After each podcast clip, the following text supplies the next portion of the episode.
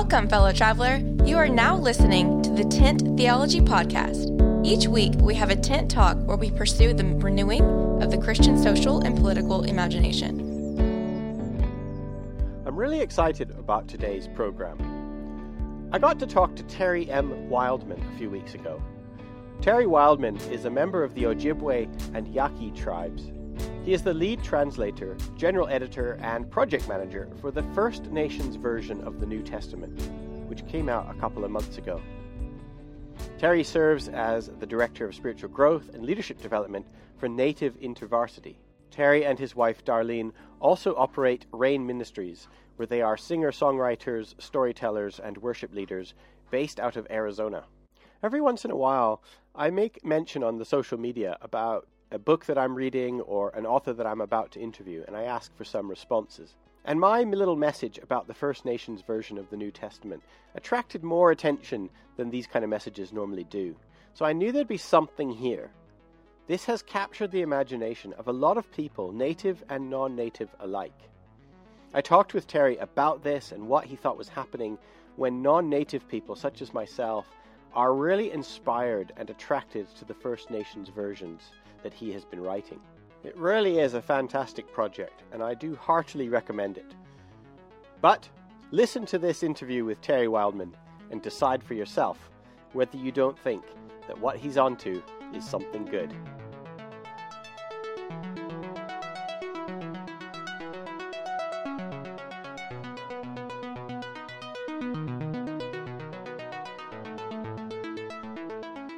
Now, I, have done. I tried to do my Google research. Are you a doctor or a professor or a what do I call you, Terry?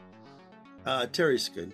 Okay. Okay. Well, yeah, these titles are important. If they're important, I want to make sure that we say them. But well, I, you know, I'm a belie- I'm a believer who walks in the Jesus way. I have, um, for my native heritage, I have Ojibwe and Yaqui ancestry. Okay.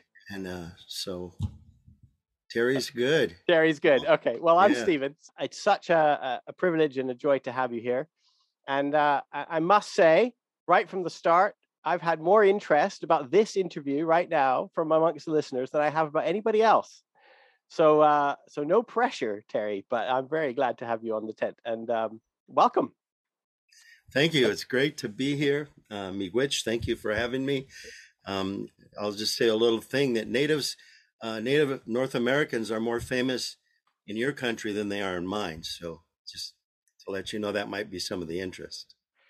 Maybe that's it. So yeah, we could we'll talk about that in a little bit actually about your views of why this has been interesting. So first of all, Terry, can you tell us a little bit where are you actually? You said you're coming from North America. Where in North America are you calling in from right now? Well, my wife and I live uh, on the traditional lands of the Pima okay. and the Tohono O'odham in a town that's now called Maricopa, Arizona, about 20 miles south of Phoenix, Arizona. And have you, is this where you were born and bred, or have you always lived down there? No, I, I, I was born, both my wife and I were born and raised in Michigan. okay. So uh, Michigan is the land of the Anishinaabe, uh, the Three Fires, the uh, Ojibwe, the Potawatomi, and the Ottawa or Odawa, as um, uh, many of us call them. I grew up in Michigan, but we're kind of liking Arizona right now. We made a lot of relationships out here, and and uh, we just like the weather.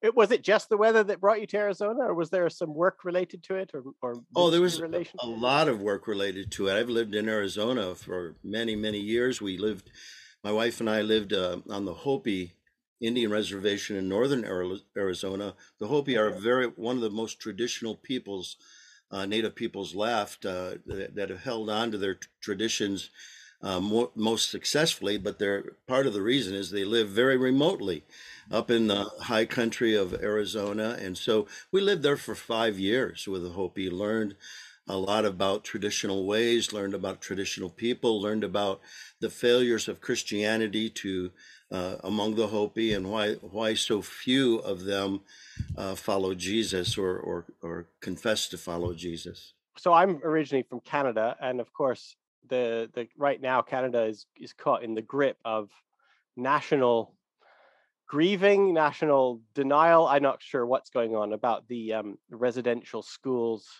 scandal, right? And uh, Right. uh, uh, and and I I have to say it's from from my well, I'll let you tell us maybe a little bit more what you think is going on, but from my point of view as a white Canadian Christian, looking at the scandal of the uh, Anglican and Catholic churches being paid by the Canadian government to hold these residential schools, which essentially just beat what what was the phrase? They beat the Indian out of the children, Kill the Indian, save the man. and and and and they've discovered now just hundreds of unmarked graves and mass graves of children, and it's just it makes me think why why why would any native person be a Christian? Oh yeah.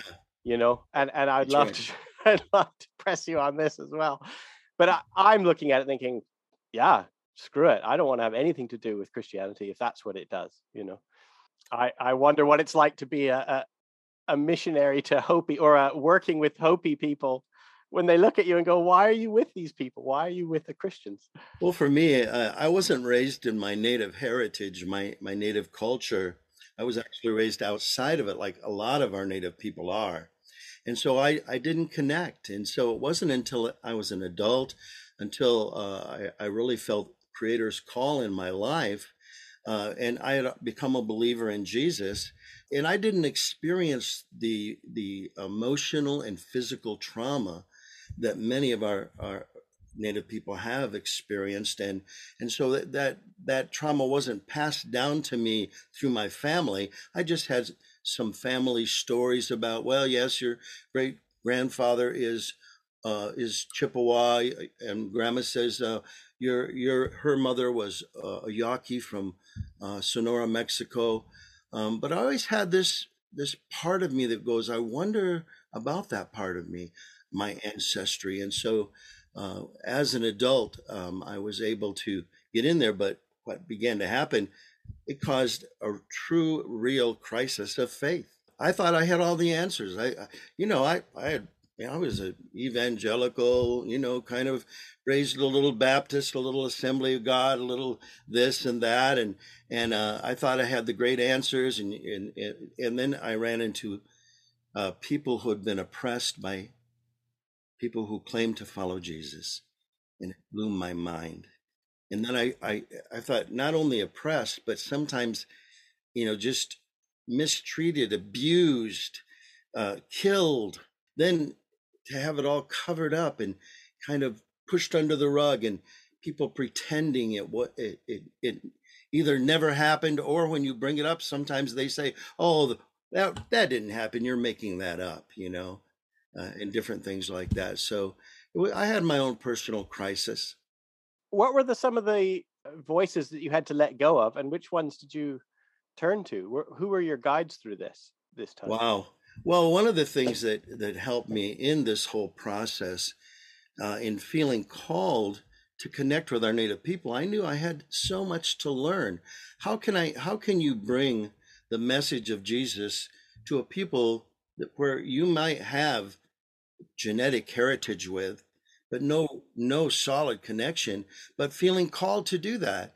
And so so I had to seek out are there other believers in Jesus who are following him? And so and part of the thing was I I kind of jumped the gun a little bit and got involved with natives and I kind of had to get smacked up in the face with it, not knowing how to answer.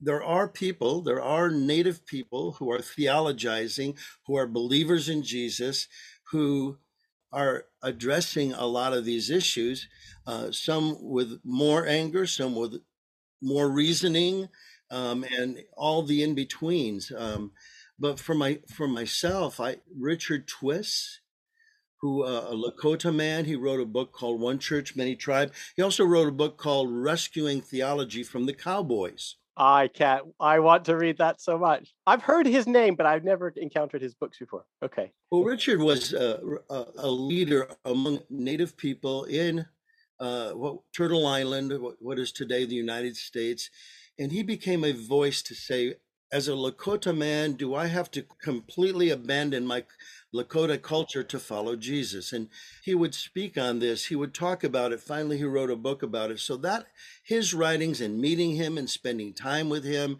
and, and actually experiencing some mentorship from him really helped me uh, with wrestle through some of my own questions and then also to be able to answer and give an answer uh, which the biggest answer I often give is, "You're right." Yeah. All those things happened. Yeah. It was awful. It's so a big part of what I do is try to convince people that this wasn't Jesus.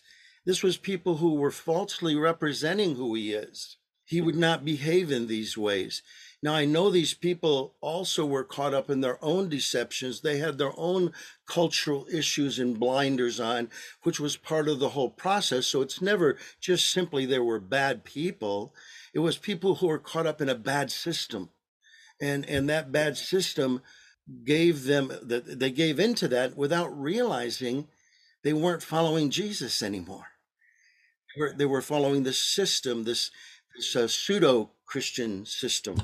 Well, I wanted to talk with you about that because uh, did you did you say you you came from an evangelical background, or was that who was forming your spiritual imagination? yes. Yeah. yeah. And you work for you still work for an evangelical organization, I think. Oh, I do. I work with a, a native native InterVarsity. Oh, okay. Yeah.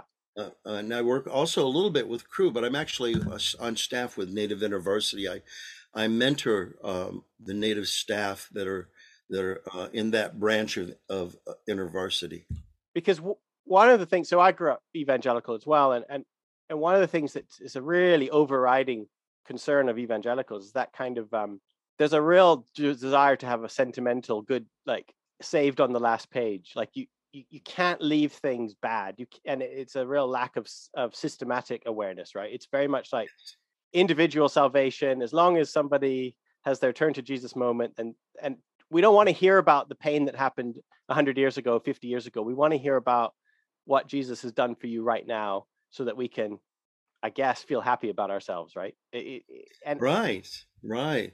No just the other day i was reading through the part in the beginning of the gospel when john the baptist is introduced and it said people came confessing their sins. And I, i'm thinking what were they confessing and I'm thinking, oh, yeah, they were probably confessing the sins of their nation. They knew they were connected to this nation that was doing horrible things. And so they were confessing not only maybe some personal sins were involved in that, their participation in it, their not knowing how to escape out of it, uh, whatever it was uh, that they were, uh, but it, it doesn't say exactly what they were confessing, you know, and so you kind of leaves you a little bit like thinking it was all personal. Well, I think it was very national because the, the people of Israel were very, they understood themselves in a national perspective as a covenant people with a nationality. Well, also now we're getting into the First Nations version here, right? This is what I this is this is the occasion. A lot happens when you realize the New Testament was written by indigenous people who are under the thumb of a foreign invading power, right? Absolutely, absolutely and and uh, and the the decolonizing if any of my listeners want to decolonize their christian imagination can i please recommend them to run don't walk to their nearest bookshop and get the first nations version of the new testament which is why we're here today terry. Can you tell us about the first nations version? Where did it come from?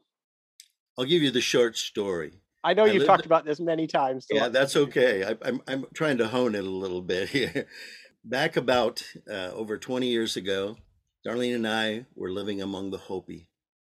And I, I was looking for ways to share Jesus in a culturally relevant way uh, with a lot of the men. I worked in jail ministry and different things. And I and we would do your standard evangelical Bible studies. And forgive me, but they were not connecting. I could tell they weren't connecting. Uh, fill in the blank you know, kind of paperwork you hand out to everybody. And I'm just sitting there going, this isn't, this is not working. So I started, uh, first of all, I started using a talking circle model for ministry, which is really different than your standard evangelical model, but where, where you go around a talking circle and everybody gets a chance to talk. and share their perspective and their ideas. And one person doesn't get to control everything that's going on in, in that talking circle. You have to listen and give respect. So, slowly, with the help of other Hopis, I, I just experimented with rewording portions of scripture using more English expressions because we discovered that that uh, uh, over 90% of our native people uh, weren't speaking the language, not in any fluent sense, and even less were reading those Bibles that were translated into that language. The Hopi Bible, I couldn't find anyone in, until uh, way later. Someone introduced me to a Hopi pastor who could read it, a little bit of it, not all of it. Um, so I'm thinking, well, if we if our native people aren't reading these Bibles, why don't we have a, an English translation to, that speaks more uh, through through the culture, through through um, a, a kind of a native expression? And some people said you can't do that. You know that's impossible. Uh, no one will read it. Um, no one will take it seriously. I mean, I had all the stuff, and it took me nine years of of all that negative feedback before. Uh, I'll say it this way: before I, God finally convinced me I, I was supposed to do it you know and so uh, through lots of confirmation it took nine years of resisting the idea and plus the idea that who me who would ever read a translation by terry wildman who's he you know and so uh, uh, all that began to you know over the years but as i i still practiced all this and i created a cd my wife and i are, are musicians we're recording artists. We blend and, and bring the cultures together through our music, native and non native culture. And so we created a CD called The Great Story from the Sacred Book. And we took all out all the Christianese. We took all, all, all the church language. We gave ev- every person the meaning of their name. Um, and we told that story with no other explanation except that the creator sets free is Jesus. And finally, he goes through this crucifixion thing, and everyone goes, Oh, that's who they're talking about, you know, at that point. And, and we submitted that to the Native American Music Awards, and it, it won Best Spoken Word. It was crazy, you know, and I thought, well this this is touching some people this is meaningful to some people we got some negative feedback but I, would say 95, almost 99% was positive feedback. And so uh, eventually it turned into, okay, we're going to do this somehow. I'm going to do this somehow. And it turned, I turned into a we. Are you are you coming from a translating background? Are, are you a scholar in those areas, or I mean, how did you gather the team? I am not a scholar in those areas, and you know, I, I willingly admit it. I'm not, a, you know, I I love theology. I study the Bible. I know the scriptures. I pastored churches. I've read the Bible cover to cover several times, but to be a Bible translator, come on. But what happened was, uh, as I committed myself to this process, a Bible translation organization found out what I was doing. OneBook in Canada and they're part of the global uh, the global alliance of translators wycliffe global alliance and they reached out to me and said hey we like what you're doing. How would you like some help and and have an organization come behind you to give it credibility? And to me that was an answer to prayer. Now i've got some teeth behind this you know i've got some real people out there who uh, know how to translate the Bible and who will do this. But what I loved about OneBook, different than other branches of Wycliffe, was that it, the the uh, indigenous people do the work of translating. And, and OneBook gives them the expertise, backup, help, whatever they need to do it, but they do it and they raise the funding for you to do it is the Canadian connection why it's called the First Nations version? Because First Nations is a is an I associate that with Canadian Indigenous people. It, it is. We have an explanation in the opening of the book that explains why we use the term First Nations version. It's becoming more widely used beyond Canada, but yeah, it did start in Canada, and we thought it was a it was a a good way instead of saying Indian version or, or Native American version or or, or, or whatever. It, it, just had a better feel to it. Yeah, I agree. I agree. I, I really like that. right away. I, the idea of First Nation, I just right away get it. You get it, right? Like it's it tells you a, a story. Just the title itself tells you the, what what you need to know. So tell me about the the um, what reception of this have you felt like? What kind of critical reception? I don't mean in a negative way, but I mean like from other Bible people, from other people who are using the Bible in their work. Like how how have you found the reception of this First Nations version? Well, first of all, um, OneBook and Wycliffe Associates helped us form a council of translators.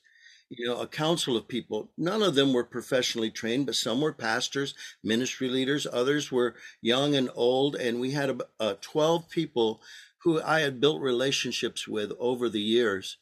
Uh, a native from, oh gosh, many different tribes. Uh, we had Navajo and and uh, Cherokee and and Wasco and uh, uh, Tlingit and all many different kinds of tribes. I don't know, at least 50, 20 some tribal heritages right in our translation council. Um, but that council came through relationships. Uh, you have different Christian backgrounds. They were all Christian, followers of Jesus. Um, some of us don't like to use the word Christian. We would rather use Jesus followers. We, Terry, you are you are basically speaking the reason this whole podcast exists in the first place. because of the baggage yeah. connected with the with exactly. the term Christian. Yeah, exactly. And and uh, and so yeah. It uh, wasn't we, followers of Jesus who were committing genocide on the First Nations people. That's right. That's right. right. It was Christians, but it wasn't followers of Jesus. Yep. And uh, so um, we we spent a lot of time putting this together, and what we did was we got Luke done first. Luke and Ephesians. We wanted a gospel and a and a letter, and then we we we had hundreds of copies sent out to uh, uh, Native people all over in Canada and in the U.S. and and um, uh, getting getting it into the hands of people doing ministry and some that don't do ministry. What do you think of this? And we had a survey online, and we got feedback, and the feedback was was ninety percent positive, and the negative feedback wasn't that they just didn't like it. Some thought, well, we don't need this. We we already have English, and we're we're okay with it, you know, and we're happy with our King James version or whatever it was. And I'm thinking talk about relevancy. That's a little out of date, you know. We're happy with our 1666 version, yeah. Sometimes people say, well, you're using kind of an old native way of speaking, not the modern native way of speaking. And we said, yeah, that's right. That was intentional. You know, we, it's like our elders telling us the story of Jesus. Okay. Okay, our, our elders. And, and, and a lot of native people, young and old, have come back to us after reading and said, It felt like my grandpa sitting at the table and telling me the story of Jesus, just like he would tell other stories, traditional stories. That was one of the goals of this. And so the negative feedback, sometimes we get people who are just, you know, anti-Christians. I mean, like like you've talked about, and and they say, "Hey, what are you doing?" They're they're like, "Why would you use this religion from this faraway country to to uh, you know try to convert our native people? You know this is a bad thing. And so we i just respectfully let them know why we do it and and that there are native people who have found freedom and life through jesus and we want to give native people a chance kind of from a na- more native perspective decolonizing the scripture so to speak and attempt to do that and let them make their own minds up about jesus you know? There, there was one person who's a friend of mine who i invited to be on the translation council that still to this day doesn't doesn't like it.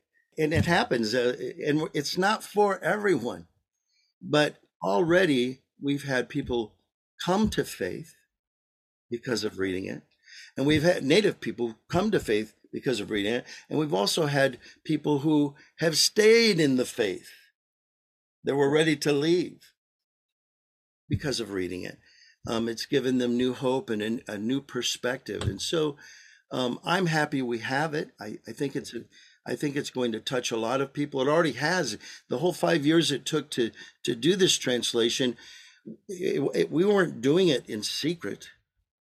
It was a wide open thing. We had a Facebook page. We had um, native uh, people who came on to the project helped be they were reviewers and give feedback um, on the understanding on the cultural relevance all these different things and some people would hop on for a while we had other people that stayed through the whole project and so so lots of different native people involved and we had some non-native people as as helpers involved in this also. Why do you think um, like i mentioned at the beginning of this interview that uh, some of my listeners I put the word out sort of on Instagram. Oh, I'm going to be interviewing Terry Wildman, and did a picture of the cover of the First Nations version, and it it got more interest that that post than most of my others, and um, I, I just noticed there was kind of a buzz, a chatter, and people wanted to ask questions, and I I'm assuming most of the people that indicated interest are not themselves Native Americans. Why do you think Caucasians or non-natives are interested in this version? Why do you think it's achieved some kind of buzz about this? Well, I think there's always been somewhat of a romantic idea of Native culture that people have always been attracted to, non-Native people.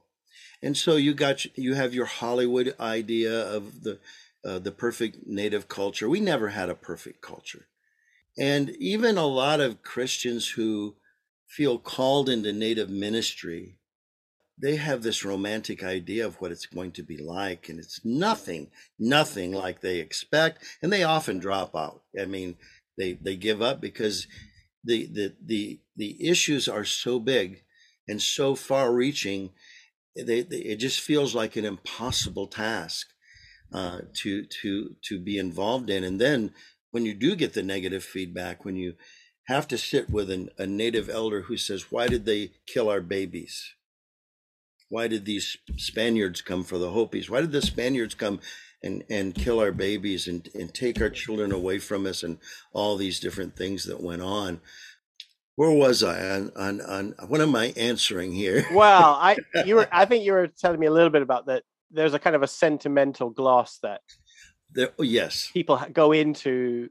They, they have goodwill, like a good heart, right? They, they have goodwill, but it's that maybe it's that kind of evangelical sentimentalism I talked about before mm-hmm. which isn't enough. Once it comes up against systematic generational evil on a industrial scale, your sentimentalism yeah. just doesn't work.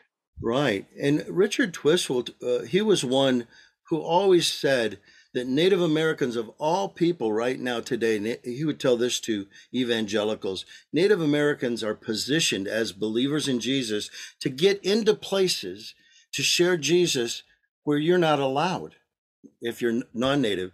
And he experienced that going to muslim countries going to china going to different places where they welcomed the the native americans because you know oh yeah the, you are the guys that had it all bad. We get you you know we want to hear your story. And then he would tell them the story about jesus and about yeah all these terrible things happened but we've forgiven now. And we're working at healing and reconciliation. And whoa just a minute here you know? Sometimes uh, the, those people didn't want to hear that part of the story. Um, and i experienced my wife and i and a, a young ojibwe man went to israel and, and, and, on the sea of tiberias we put our regalia on uh, got our hand drums out and, and my guitar and we walked down uh, through the market there and and we had over a hundred people listening to us traditional Jewish people listening to us, and our interpreter, who was a, a, a Messianic believer, right? He was going, nobody else would ever be, be able to do what you're doing. They would kick him out of here. I could. T- I talked about Jesus. I talked about called him Yeshua. I talked about how, how Native people are praying for all the people of the land. There was a drought. We're praying for rain, and and they were thanking us. They were hugging us, getting pictures with us. You know, and so so there's there's that part of it uh, in germany oh my gosh the germans have powwows they copy our powwows and they invite native people to come over and dance at the powwows in germany. I mean it's it's it's really amazing. I think the the, the and here in the united states we don't we don't have that kind of sort of fame but over in other countries we're, we're kind of famous. And so uh, it's an interesting dynamic that uh, probably came out of the the Wild West shows and all the different um, uh, things that have been written, uh, the romanticized ideas and things like that. Um, but within those romanticized ideas, there's some truth.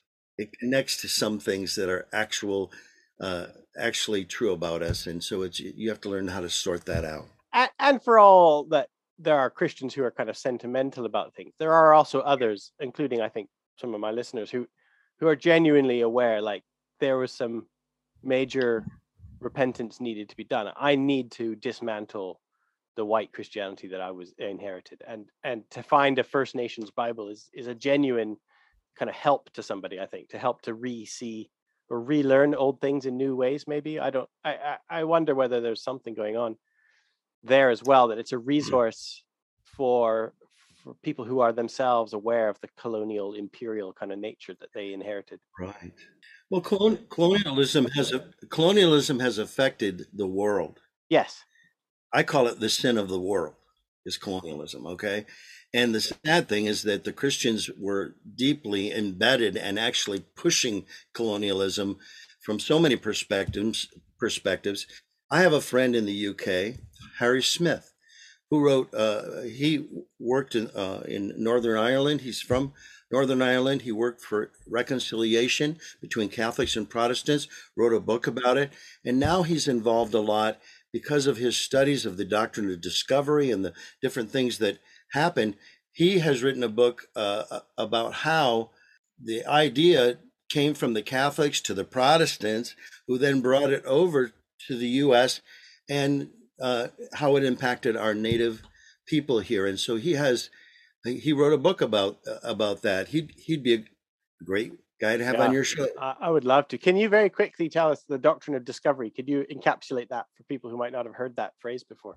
Well, somewhere back, uh, I think it was in the 15, 1600 era, all these Christian nations were fighting against each other and uh, in different ways and and the uh, within the Catholic Church and and they were discovering new places and then they would fight over these new places. Who gets to claim these? Does Spain get to claim this?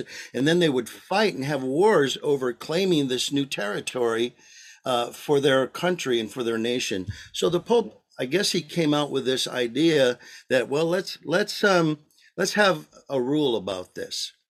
Okay, we'll call and he call it, it was called the doctrine of discovery. Whoever discovers a land that is not already inhabited by Christians has the right to claim that land. So the first ones to discover it, and they have to physically touch that land and be on that land to claim flag, it. Flag, yeah.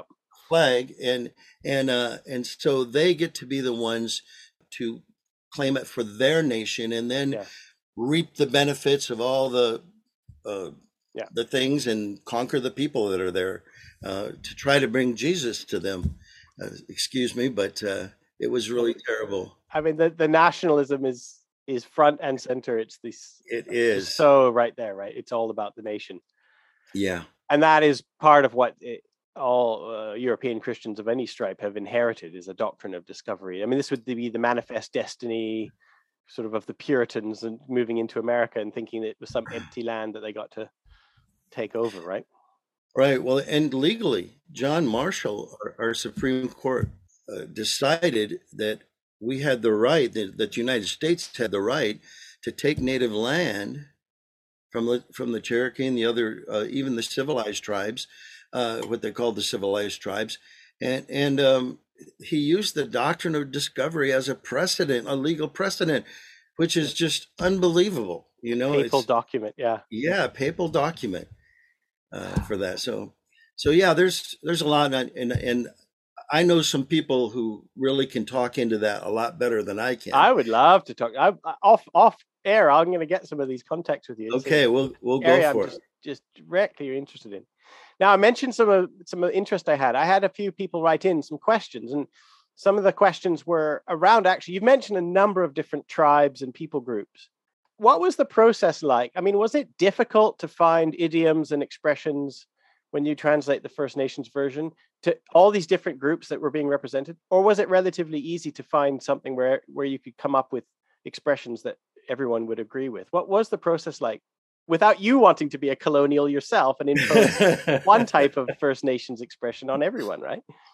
Well, one of the things we realized is that uh, we couldn't do a tribally specific right You couldn't They- do an Ojibwe First Nation. Right. If Yeah. you did Ojibwe or if you did Lakota, uh, it, it would all it would sound different if if each tribe did their own English version. You'd have different words and different expressions. But we do know that there has been because of English, there's and because of our powwows and our gatherings and reading books written by native people and even going back to Black Elk and Chief Joseph and and other writings of that early period where English was spoken more in a, I guess, closer to the original language than it is today, to the, the original heart language. And so Yeah. there were a lot of expressions. So I, I guess the idea came to me from a, a, a little Bible that was called uh, the NIRV, which is a third grade reading level Bible, New, New International The readers, probably the readers' New International Version. Yeah. Maybe? Yeah. That's right. And so they had put an Indian cover on this uh, to make it, uh, you know, native friendly. Look with some native designs. On the inside, there was an introduction, and it was done by uh, someone I know, and plus a, a bunch of other native people. And the introduction was wonderful. It used the word creator. It used other expressions of of uh, the way a native might talk uh, about walking the road with Jesus or the Jesus way, um, and and different things. And I remember reading that, but then you'd go into the translation. The translation wasn't worded that way, and so I thought, why isn't there a translation worded this way? So, so I started this whole process. I did two books on my own with with some help from native friends. Uh, one was called "The Birth of the Chosen One," which is the Christmas story. And the, I did another one, which was a harmony of the four Gospels when the Great Spirit walked among us. And through that process, I, I read Black Elk, I read Chief Joseph. I immersed myself in, in this kind of way of speaking that was older and traditional way of speaking English that a lot of natives are connecting to. Uh, they're connecting to those books and that way of speaking. If you go to a, a powwow and listen to the stories in the tents, you'll hear more of that style of speaking during the storytelling times um, and things like that. So, you know, it took time to kind of come up with that, and then we we formed a translation council, and the council uh, Wycliffe has about 185 to 200 key words to translate the New Testament with. You got to get these words right. So what we did is our council sat down.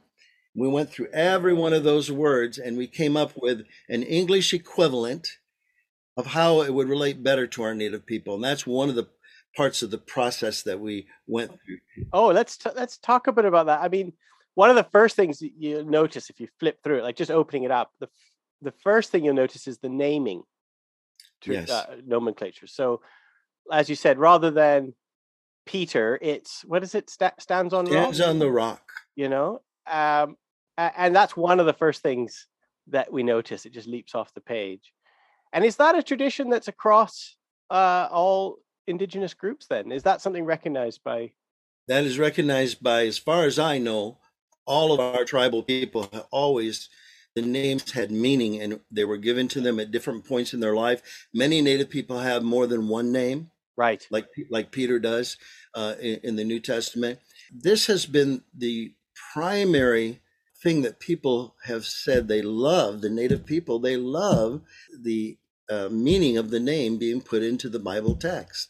They relate to that. Yeah. What what what do, what do you think it does to the story or to our imaginations when we when we see that? What do you think is happening to us when we read that? Sometimes the meaning of the name plays into the story. Amazingly. Yeah, I know. Yeah. uh, and and so so um, you know one time uh, when Jesus calls Peter in, in in Matthew 16 the famous evangelical verse uh, um, where where um, uh, he, he says who, who do you say that I am you know and and Peter says uh, he he says to Peter after Peter gives the answer his answer he says he calls him Simon he, he uses his his older Old name, name. Yeah. uh, right his family name where another place where he uses simon simon wasn't hearing so well Yeah. The old Okay. man. Yeah. simon means one who hears or hearing person or Yeah. hearing uh, in in that context, um, and he wasn't hearing very well, and so it played into the story. Uh, Father of many nations, his name Abraham. Obviously, uh, Paul uses that theologically to make his point that his name actually means what he was called to do, and that's how Native people. Our names had to do with our place within our clan or our, our tribe, our our nation and uh, uh, the name was something you lived into. Can you tell us about the, how you uh, settled on the name of Jesus? Because I had some listeners ask me about that one. How did how did you settle? What was what do you call Jesus, and how did you settle on that? Well, actually, in the in the glossary in the back, that's one we definitely had to explain. Well, Jesus' name Yeshua comes from the the Hebrew of the Old Testament.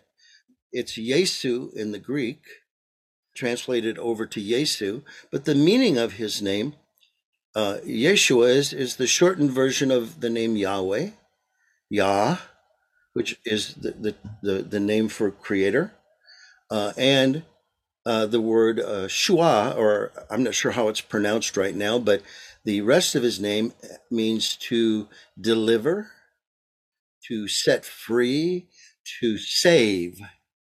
So it would be Yah sets free or Yah delivers. And so Jesus becomes creator, Yah sets free. And right in, in I think it's in Matthew, it says, they gave him the name Creator Sets Free because he would set his people free from their bad hearts and broken ways. So that's one idea of shows you how we came across the name Jesus that way.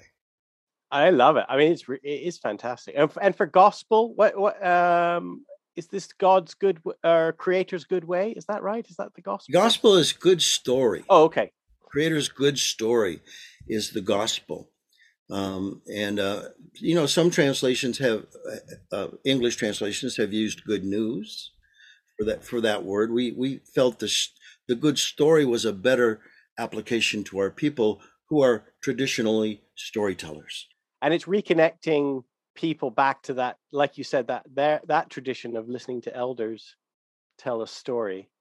You're joining up a lot of threads here. You're joining up people to their to their own elders. You're joining up one tradition back to another ancient jewish tradition that people wouldn't think was relevant to them. You're you're joining caucasian christians to a to a culture that they now need to see with fresh eyes you're this this one book is joining together a lot of different threads, isn't it? It really is, and and it, you know it actually surprises us sometimes.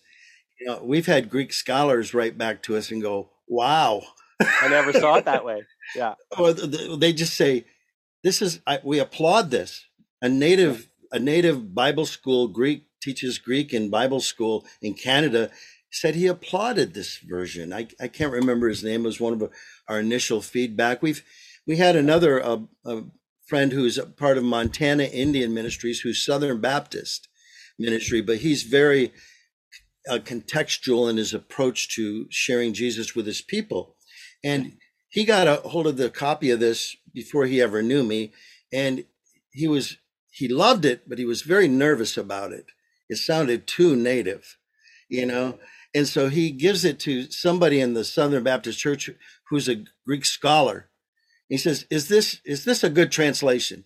And the guy he says that scholar gave it back and said, "It's a good one." He says it's actually better than some in certain areas. Uh, they, they've been more accurate uh, in that. He says, so you can trust this one. So he adopted that for their whole Montana Indian ministries. I mean, we've had several ministries, uh, inter, Native InterVarsity and Cru Nations, they use this in their native ministries as their Bible. Other other organizations are starting to adopt it more and more for their New Testament. When you were working on it, what what, what was what gave you joy? Were there any surprising, joyful moments that popped out at you that? Oh gosh, too many to to count. You know, being so immersed in the story of Jesus in the Gospels. You know, when I was first raised in the church, evangelical church, I, I was sort of a disciple of Paul, you know, and, and I didn't spend much time in the Gospels. you know, because I figured, well, you know, that was for the Jewish people, and Paul's talking to the Gentiles here, and so, I'm, uh, you know, since I'm a Gentile, I'm going to listen to Paul, you know, and I. But the problem was, I was interpreting Jesus by Paul instead of the other way around. When I immersed myself in the Gospels, I, I just, I entered a whole new world in my faith, and to actually have to think it through you know, looking at the Greek, uh, you, I, I use Logos Bible software. It's actually available in Logos Bible software now.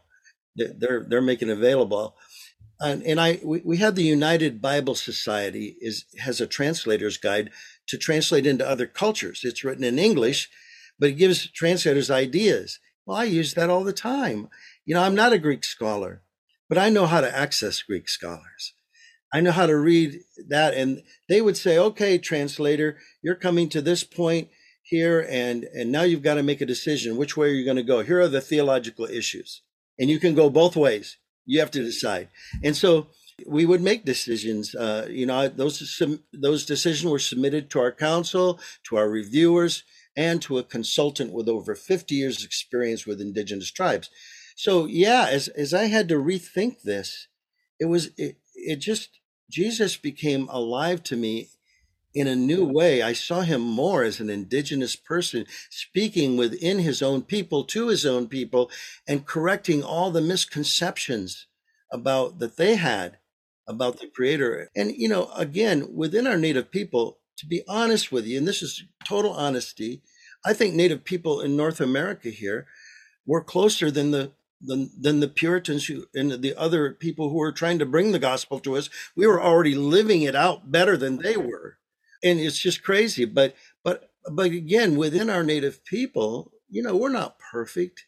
We're broken people too we have wars against each other and we some of us tried conquering each other and things like that went on. Some were more peaceful less peaceful peaceful. I i believe uh, the teachings of jesus are, are valuable to our native people and they reinforce who we are as native people. Do you know i'd i'd love to talk with you a little bit about this if you have time still. I'll take uh, time. because i'm uh because my work is all about nationalism and national identity and i and i find in the in the gospel story, in Jesus' story, in the first Christian movement, something deeply antithetical actually to what we would today recognize as nationalism or allegiance to your home ethnic group, right? Right. A lot of my language, I end up using the word tribalism as if that's like Jesus, the Jesus movement is a kind of against the tribal impulse in us to group with people that look like us and sound like us as much as possible. But that language is also something deeply precious to First Nations people. The word tribe is precious, right? What? How do I talk about that? Because I, where where does Jesus where does Jesus challenge uh, First Nation imagination, and where does he affirm First Nation imagination? I'll say it this way: the way I was raised within uh, evangelical Christianity, uh, for example, looking at ceremonies, or rituals. I was sort of an anti ritual, anti ceremony kind of guy.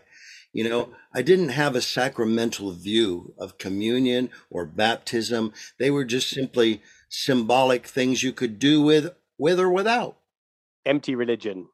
Well, one of the things I learned it's it's possible to have a ceremony, and Native people know this, to do ceremony without having your heart in it. Right, right. Jesus wasn't against ceremonies.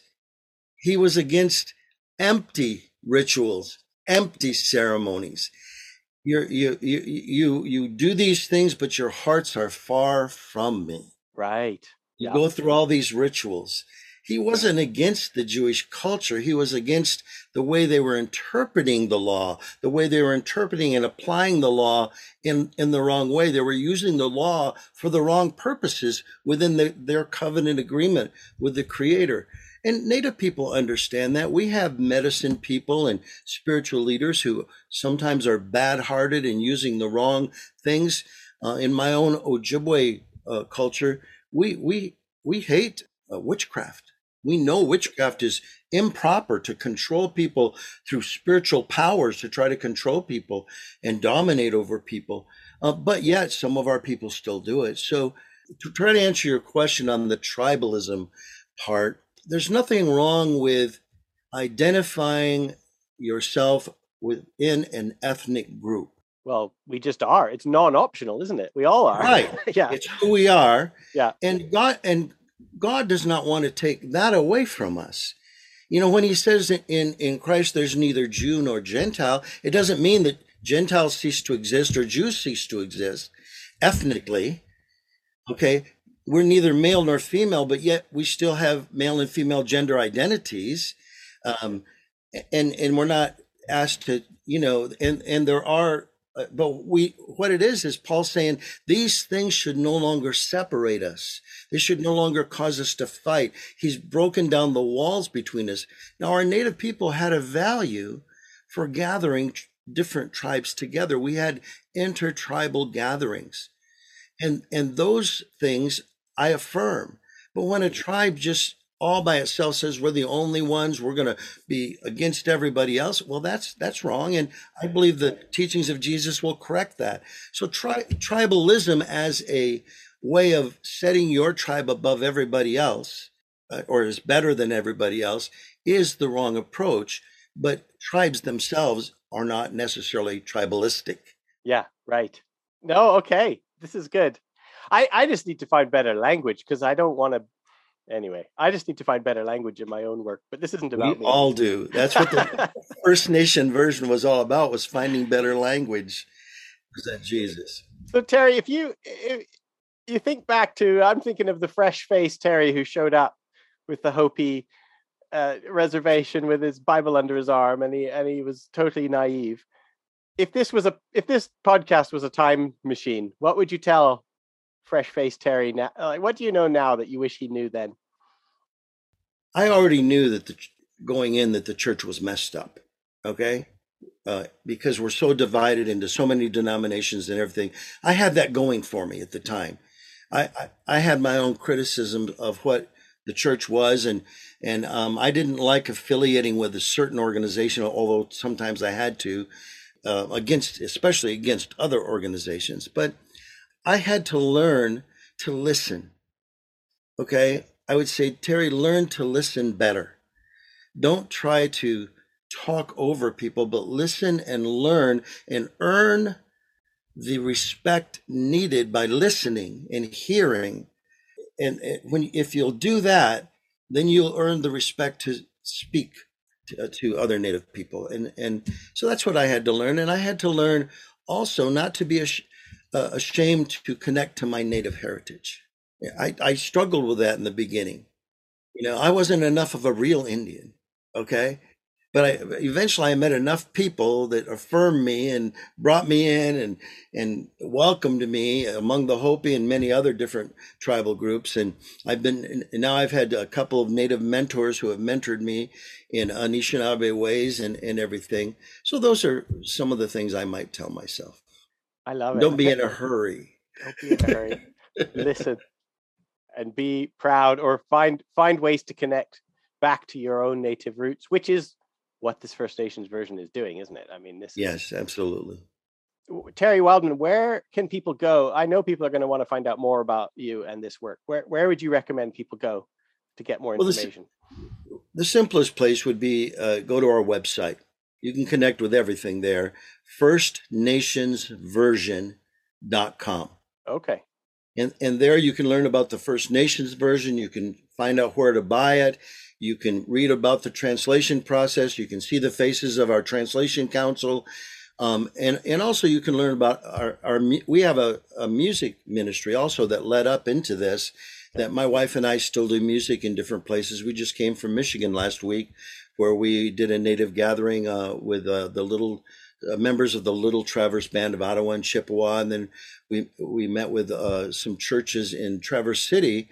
Uh, we had actually uh, leaders from th- 20 churches and 30 different ministries yeah. come together to to a Q&A to talk to me about this translation and stuff. It was really amazing. Walter Brueggemann was there. Can you believe that? That's wonderful. Yeah. Wow. Yeah. Well, if you need a stamp of approval, then you don't get much more approval stamping than Walter Brueggemann. So, And, and the music, uh, it's with your wife. It's Rain Song. Is that right? Is that what you? Yeah, Rain Song. music with your wife. Okay. Uh, uh, First Nations music and storytelling is what we used to call ourselves, but but we uh, we do a bridge music that touches both cultures, Okay. helps bring our cultures together a little bit. Well, I love it. I'll put I'll put some links in the show notes as well for people. But firstnationsversion.com, I think, is they'll anything they need will come from there. I suspect. Do you have time to clo- if I could close with a scripture? Yes, A please do. I was going to ask, what is your what passage would you like to represent? Well, I think today I really like the Beatitudes, the good words, the good way of seeing uh, Creator and and uh, who does Creator's blessing rest upon? Creator's blessing rests on the poor, the ones with broken spirits. The good road from above is theirs to walk. Creator's blessing rests on the ones who walk a trail of tears for he will, wipe the tears from their eyes and comfort them. Creator's blessing rests on the ones who walk softly and in a humble manner. The earth, land, and sky will welcome them and always be their home. Creator's blessing rests on the ones who hunger and thirst for wrongs to be made right again. They will eat and drink until they are full. Creator's blessing rests on the ones who are merciful and kind to others. Their kindness will find its way back to them, full circle. Creator's blessing rests on the pure of heart, for they are the ones who will see the Great Spirit. Creator's blessing rests on the ones who make peace. It will be said of them, they are the children of the Great Spirit. I'll have to say this. I say, Miigwech, thank you. Miigwech Bizendawieg, thank you for listening.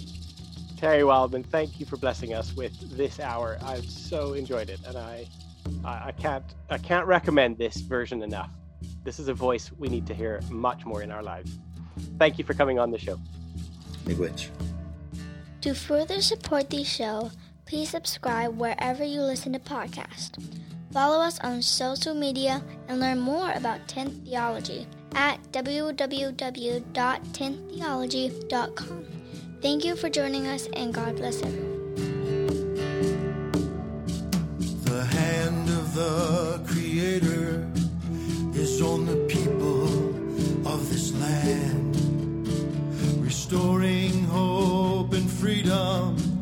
to help the warriors make their stand.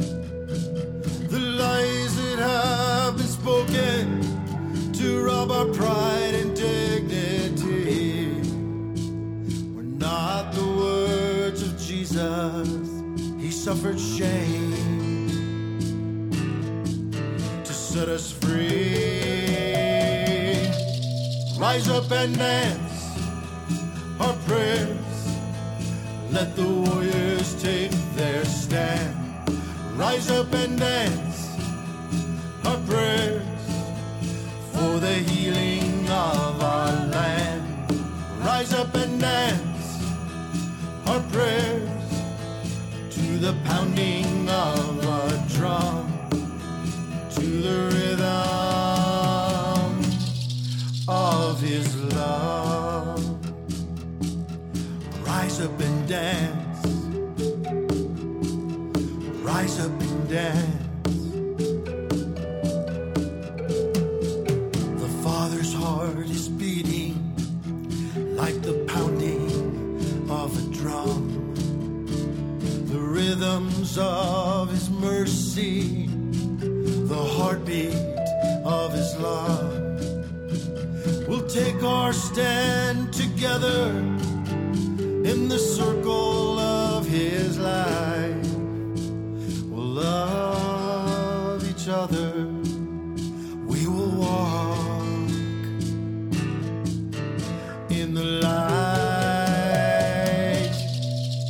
up and dance our prayers.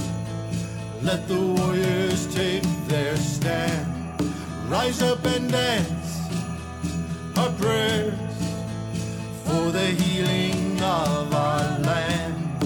Rise up and dance our prayers to the pounding of a drum, to the rhythm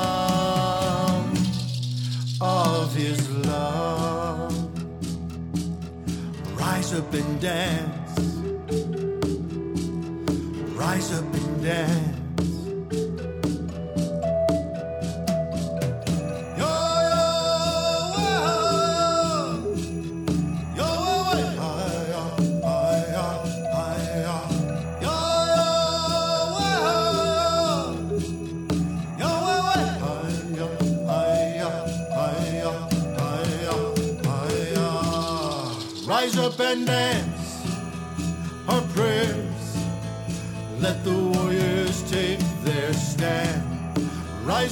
Dance our prayers for the healing of our land. Rise up and dance our prayers to the pounding of a drum, to the rhythm of his love. Rise up and dance.